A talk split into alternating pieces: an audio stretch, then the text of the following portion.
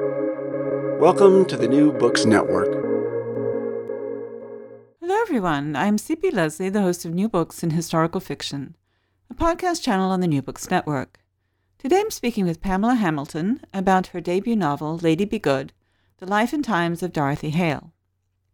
As we slowly emerge from the coronavirus pandemic, rumors are already circulating that we may head into another roaring 20s, a time that also followed a fast moving and devastating influenza epidemic, as well as the First World War.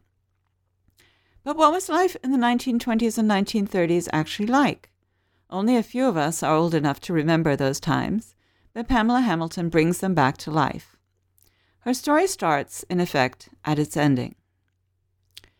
Dorothy Hale stood at the window, 16 floors above Central Park South. Surrounding her were souvenirs from her family and friends, her Broadway shows and movie roles. But they were of no comfort to her now. Nor was the warm October breeze or golden colors of sunrise. She was trembling with fear. Looking out at the city lights in the distance, the emerald crown of the Carlyle Hotel reached upward in the eastern sky. The American flag at the north end of the park hung motionless. She felt the world was moving in slow motion. At 6:15 a.m., she balanced precariously at the open window in her silver high-heeled shoes, and in a terrifying last moment her thoughts turned to her late husband and to prayer as she tumbled out into the sky under a blanket of rolling clouds. At 6:16 a.m., moments before O'Brien, the milkman, arrived at the Hampshire house, a loud thump caught the attention of the building's accountant, Thomas Conroy. He dashed outside and found Dorothy on the cement sidewalk, face up. Tied around her neck was a black velvet ribbon with the Florentine Victorian pendant Gardner had given her during their first year of marriage. Dorothy often recounted what he had said as he wrapped his arms around her to tie the ribbon. We will never miss a sunset together. Jusqu'à la fin des temps, mon amour. Until the end of time, my love. And now, please join me in welcoming Pamela Hamilton. Hi, Pamela. I look forward to talking with you today. Thank you. Likewise. You had a remarkable career even before you started work on Lady Be Good in broadcast journalism, filmmaking, publishing, and more. Uh, fill us in, please, on that part of your life. Thank you. Uh, yes, I've always been a storyteller in some fashion. Early in my career, I was a producer for NBC News. I was on staff for more than a decade, covering everything from politics and breaking news to entertainment, beauty, human interest stories. So one week I would be covering a story on domestic terrorism or a natural disaster, and the next week I would be on a, a gator hunt in the Everglades or interviewing Carly Simon at her apartment in New York. And that job is really my first love. I was always on deadline, little sleep, no set hours, but infinitely interesting. And then I was approached by a director to co produce a documentary on Jerry Garcia of the Grateful Dead. And I signed on. I'd always enjoyed doing longer form stories that go more in depth on the subject, and the documentary was an opportunity to go further. And it did very well. It won an, an award at a film festival. And more recently, I worked for a publishing house where I did book publicity. And I really enjoyed launching people's stories into the world. So for me, it's always been about thoughtful storytelling that shines new light on a subject and hopefully will appeal to a broad audience. And when did you add writing fiction to the mix and why? Is Lady Be Good the first novel that you wrote? Lady Be Good is my first novel. I, I didn't set out to become a novelist. I was driven by the need to tell this story. I started dabbling in fiction about 15 or 20 years ago. With my background in TV and film, I was inclined to write the story for the screen. So I started writing a screenplay. And when I came back to it years later, I, I did more research and I had a tremendous amount of research and decided a book would be the better place to start. And it, it took time to lose the, the journalist style of writing, um, but I absolutely fell in love with writing historical fiction. That's interesting because my own story is very similar. I didn't set out to be a novelist either, but I wanted to tell this story uh, fictionally, and and again, it took me a long time to, in my case, get rid of the historian writing and, and actually it tell does. a story. It yes, does. Yes, yeah. it does. It's just completely different. Completely. Yeah, that's interesting. So, what drew you to the story of Dorothy Hale, and why tell it as a novel? I first heard of Dorothy Hale when I stayed at the Hampshire House. It's the building featured in the Frida Kahlo portrait of her. It's a building where Dorothy lived and died. I read an article about her and thought it had all the elements of a great story romance, heartbreak, high times, a mysterious, de- a mysterious death. And she was an intriguing woman surrounded by the iconic figures of the time. But what drew me in were the inconsistencies in the accounts and the tidy storyline. Glamour girl commits suicide over a broken heart and fading career. I mean, it would only be said of a woman. I was also surprised at the tone of the article and the simple explanation for why she took her own life, if indeed she did. I mean, can we ever really know that about anyone? When I started research, I, I didn't intend on writing a book. I just wanted to find out what happened. And it turned out to be an adventure, learning about Dorothy, her friends, and their experiences seemed to define the era. It was such great fun uh, and vastly different from what one might expect reading about her in the papers today. And then the more I uncovered, the more I felt I needed to share her story. It just seemed like the right thing to do. And writing a fictionalized biography, it enabled me to present the facts, the conclusions I drew from research, and an intimate picture of Dorothy without misleading the reader, which I suppose could happen with creative nonfiction. And, you know, I was struck by its relevance. This, this is Dorothy Hale's story, but it's our story too. It can happen to any one of us in this era of tabloid style journalism and social media takedowns. Yes, I think that's very true, and and it does give us an immediate connection uh, to the novel. Uh, as you mentioned, the, what interested you was was um, or where you started on your journey, maybe because that's probably not what interested you most, but. Um, you start with her death, and in the novel too, you start with her death. Why why begin the novel there as a writer? Yeah, it it seemed like the natural place to begin because that's what she's famous for, and it brings the Frida Kahlo portrait to life. I mean, it, it also builds tension, right? And it gives the reader a different perspective from which to view the, the characters and events. So, from the beginning, you sow doubts that the accepted version, um, which is replicated with a kind of uncanny perfection on Wikipedia, if you look up Dorothy's name, is accurate. Um, obviously, you're building tension here too. Um, but tell us what the accepted version is and what are the hints that you lay out right in the opening, because obviously, we don't want spoilers. Yes, uncanny perfection, exactly. Almost like it was crafted by a master storyteller. And when I, when I see headlines that say the sad, tragic life of Dorothy Hale, I just think, no, no, no, you have it all wrong.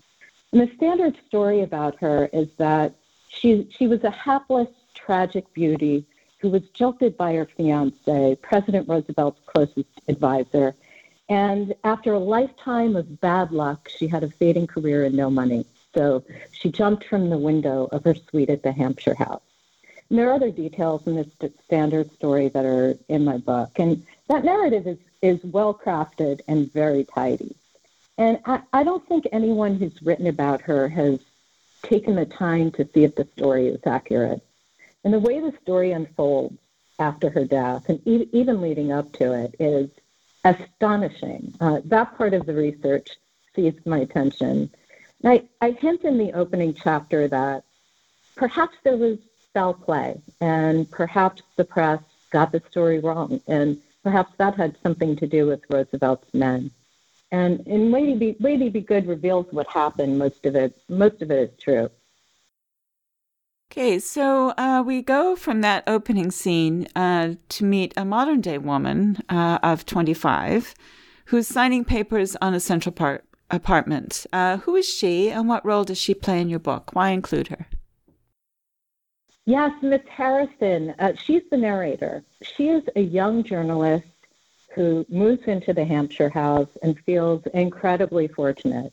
It's luxurious, it has an old world charm, but soon she senses something happened there a long time ago. And she finds out about Dorothy Hale, who lived and died there. And she is struck by the inconsistencies in the account. Does this sound familiar? Um, so she's you, that... basically, which is cool. um, she sees that one sentence contradicted, contradicted the next. Quotes were clearly contrived. And she thinks the reason for her alleged demise would only be said of a woman, an unsurprising lock, stock, and barrel cliche that was an affront to any female, to be sure. I mean, she died of a broken heart and a fading career. And so she's determined to find out the truth. In order to do that, she needs to learn everything possible about Dorothy. Who were her friends? What were her circumstances? And what led up to that night? And I included her because I wanted to stay as close to the real story as possible. And there's a key part that happens decades after Dorothy dies that just had to be included.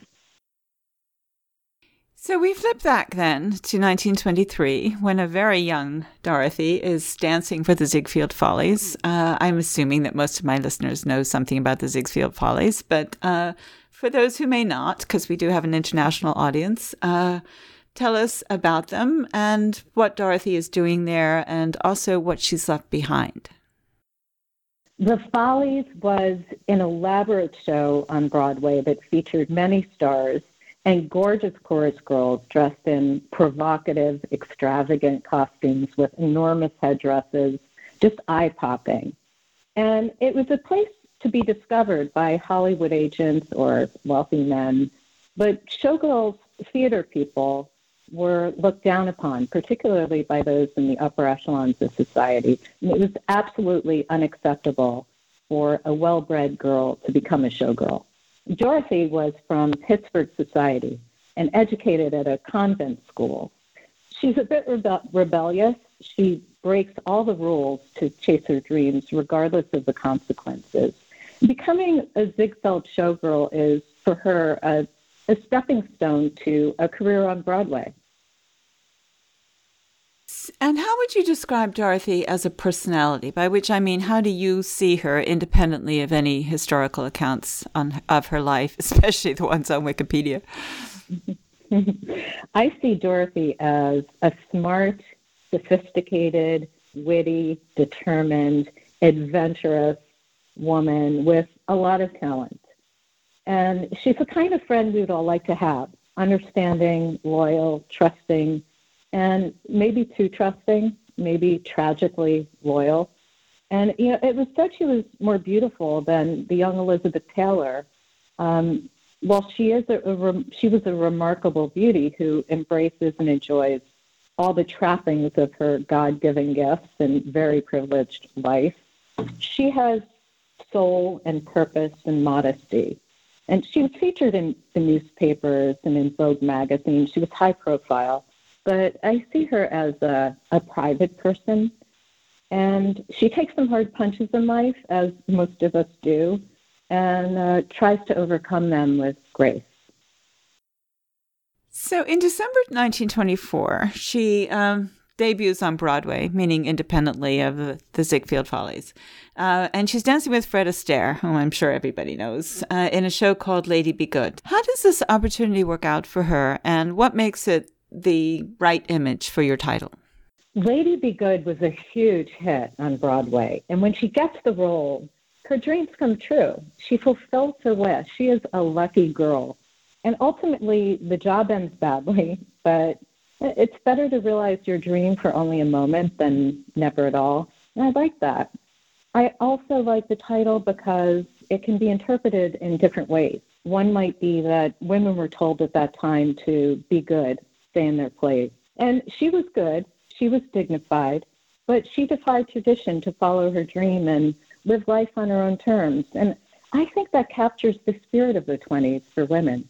Even in this first chapter, we meet a number of her friends uh, who will remain with Dorothy throughout her life um, Wallace Harrington, Maggie Case, Jane Kendall, and in particular, Clare Boothe Brokaw, um, better known to modern listeners by the name of her second husband as Clare Boothe Luce, to name a few. So, give us just an overview of these figures, their importance for Dorothy, and to the extent that you can, in a short answer, their personalities.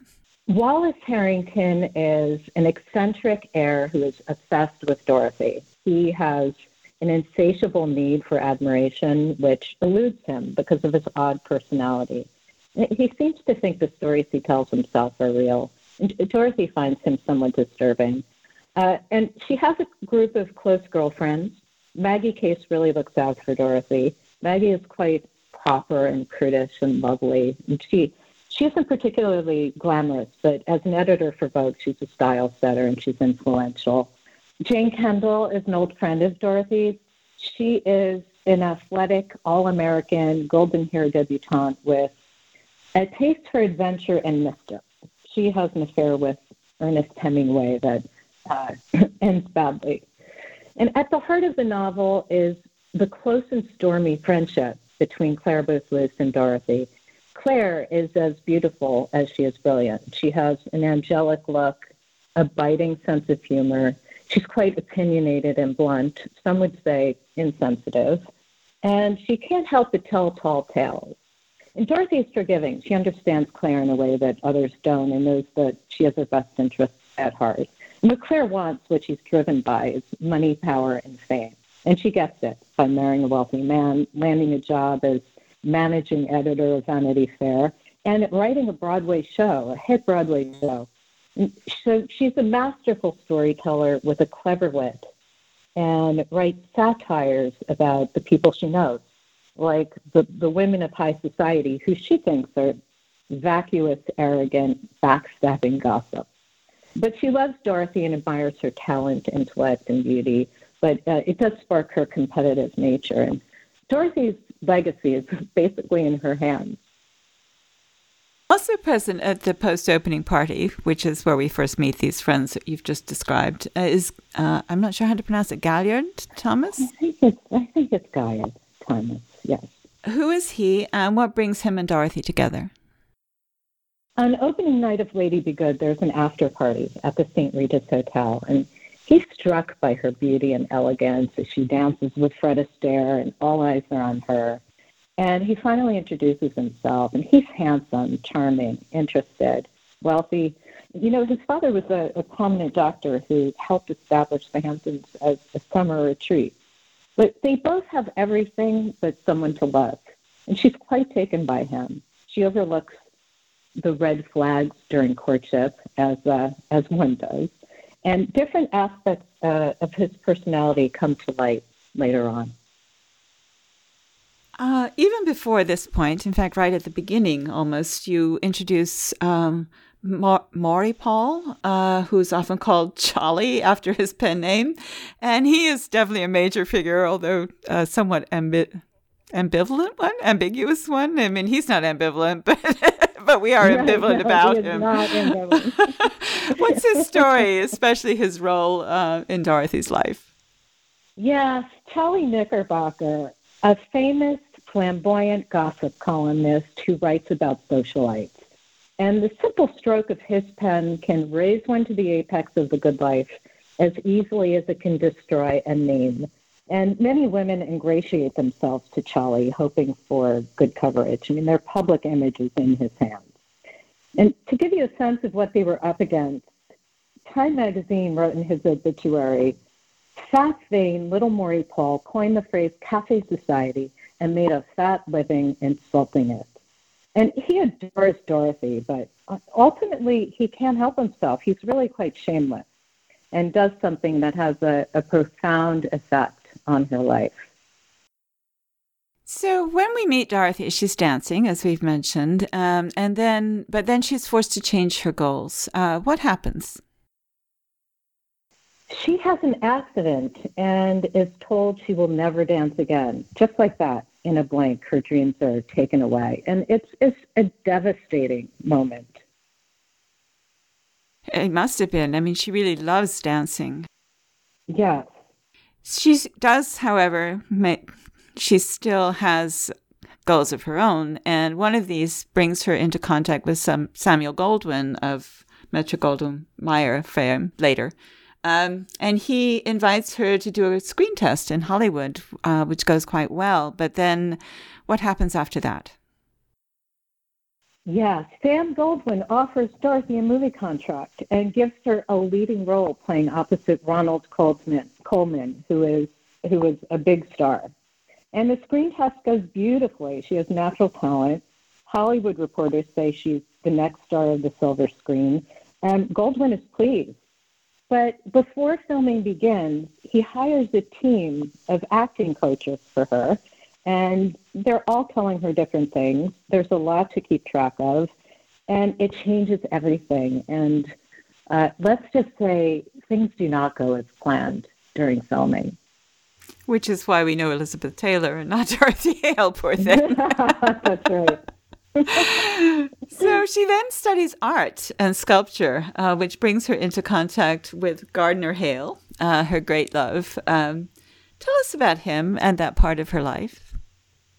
Uh, Gardner Hale, tall, dark, handsome, loving, Harvard educated. His family's in the social register. Well, actually, he was kicked out of Harvard for a spell. He had a bit of a playful streak. Uh, he was a brilliant, brilliant muralist, world renowned. He did a, a wonderful mural in the Chrysler building. And, you know, he was actually the first artist to reside in Greenwich Village. The New York Times wrote about it when he moved in. I find that so interesting. Um, but he's grounding for Dorothy. He's encouraging, he's supportive of her interests.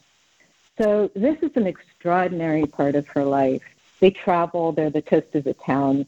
She manages his very successful career, and they're madly in love. I mean, it's a real love story. These let's talk a little bit about the more general environment in which these people are living in. Um, to be blunt, they do a lot of partying, um, but they're also, you know, they're involved in the Algonquin sets, and they're they, they do things. They're they're poets and playwrights and magazine editors and so on. So, um, tell us a bit about the world that Dorothy inhabits and her place in it. Yes, uh, they they it's it's an it's an amazing world, cafe society, and uh, they do spend quite a lot of time time uh, partying. Uh, this is the Gatsby era. It's an extravagant era of galas, grand balls, jazz clubs, and speakeasies. And it's also a golden era of creativity. I mean, the tone and style of Vogue and Vanity Fair magazines are set. Clare's husband founded Time and Life magazines. It's when some of the great writers and artists were introduced to the public. Clare did this when she ran Vanity Fair. And like today, they covered politics, the arts, fashion, socialites. Socialites were the celebrities of the day.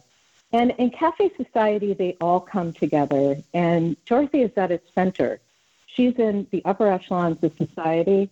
She's an artist, an artist's muse, an actress, a freelance writer, a fashion icon who appears in Vogue and is named one of the best dressed women in America. So Dorothy Hale is the it girl of Cafe Society. Now, of course, that all changes with the great stock market crash in 1928, but not so much for these people, uh, including Dorothy. What what insulates them from the Great Depression? Money, uh, either inherited or earned. Dorothy and Claire both marry well and are lucky. They don't lose their fortunes in the stock market crash. And many of the people in their circle, like the Hearst family, have extraordinary wealth and others have jobs. Others, like uh, Noguchi, the sculptor, uh, is are struggling. And while Dorothy is insulated from the depression, she sees the changing landscape in New York and has great empathy for the people who are struggling. But that does, in fact, um, support your argument that she wasn't this sort of broken down uh, woman who was you know, flat broke and killed herself. Yeah, yeah. There, there's there's so much in the research that it's it's it's quite amazing. Uh, but I mean, there's there are some things we will never know, or or that I haven't discovered yet. But uh, but you know, when you put all the pieces together, it's it's it's quite interesting. Your novel uh, contains a mix of historical and fictional characters. Um, so, as a writer, what do the invented people provide you as an author that historical personages can't? Sometimes it's to fill in a blank, maybe. And, uh, you know, some of the fictional characters have, shall we say, uh, misplaced values and some lack a moral compass. I mean, I think many of us have met or known people with similar traits. I've read about people from that era with similar traits. And I was glad to have the freedom to write fictional characters who fit that bill. And there's one character, Happy Longhorn, who is as interested as I was to find out what happened to Dorothy. So she serves a special role. Mind you, uh, I am nothing like her. Uh, she took on a personality uh, of her own. Could you describe that a little bit, what her personality is? Happy Longhorn is, uh, she's quite wealthy, uh, is completely unrefined, and is uh, needs to know everything that's going on. What's, you know, who's saying what about who, and who's sleeping with who. Happy is just, uh, she, she's not, she doesn't necessarily spread the gossip or isn't a bad person. She just wants to know. She thinks information is power. And she will do anything, and I, I mean anything, uh, to get information.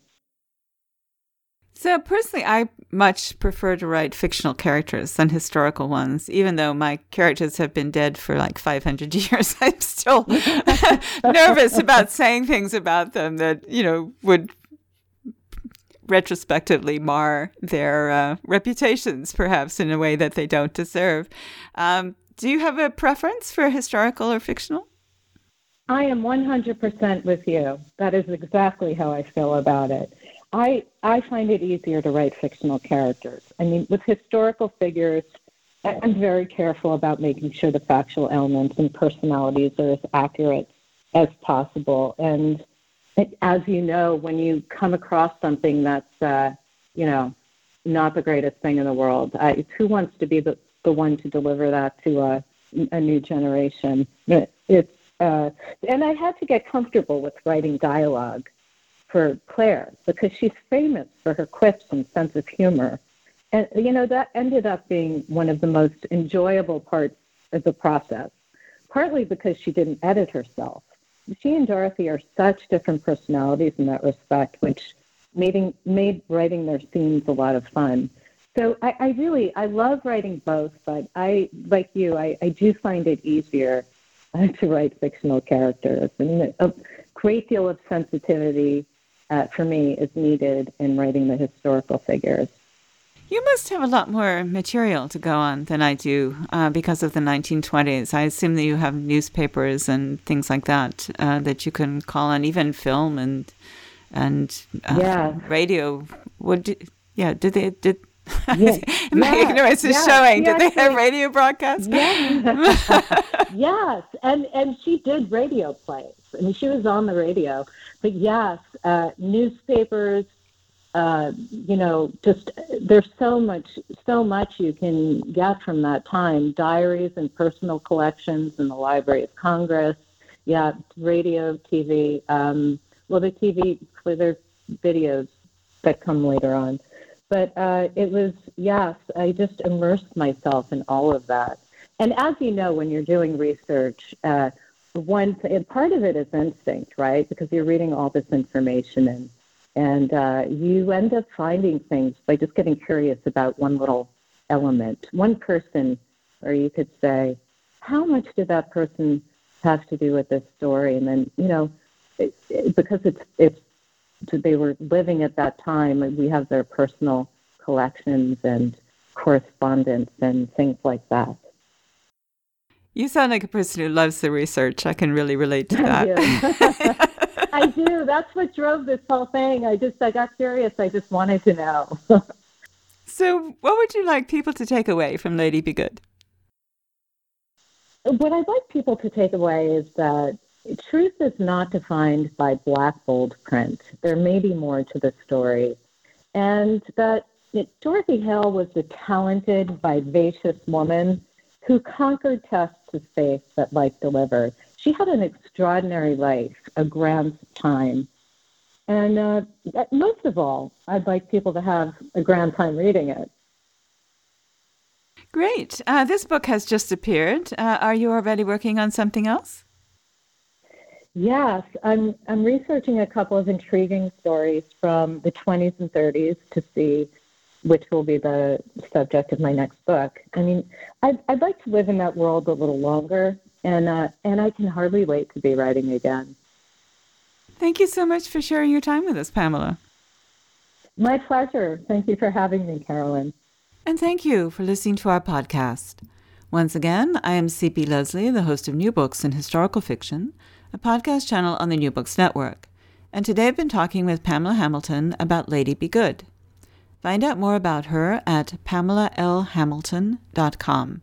That's all one word. Like us on Facebook, search for NB Historical Fiction, and follow us on Twitter at New Books. If you do, you'll see each time we post a new interview. You can find out more about me and my books at www.cplesley.com, where I upload expanded posts about the interviews and in general discuss history, historical fiction, and the rapidly changing publishing industry. Goodbye until my next conversation about historical fiction on the New Books Network.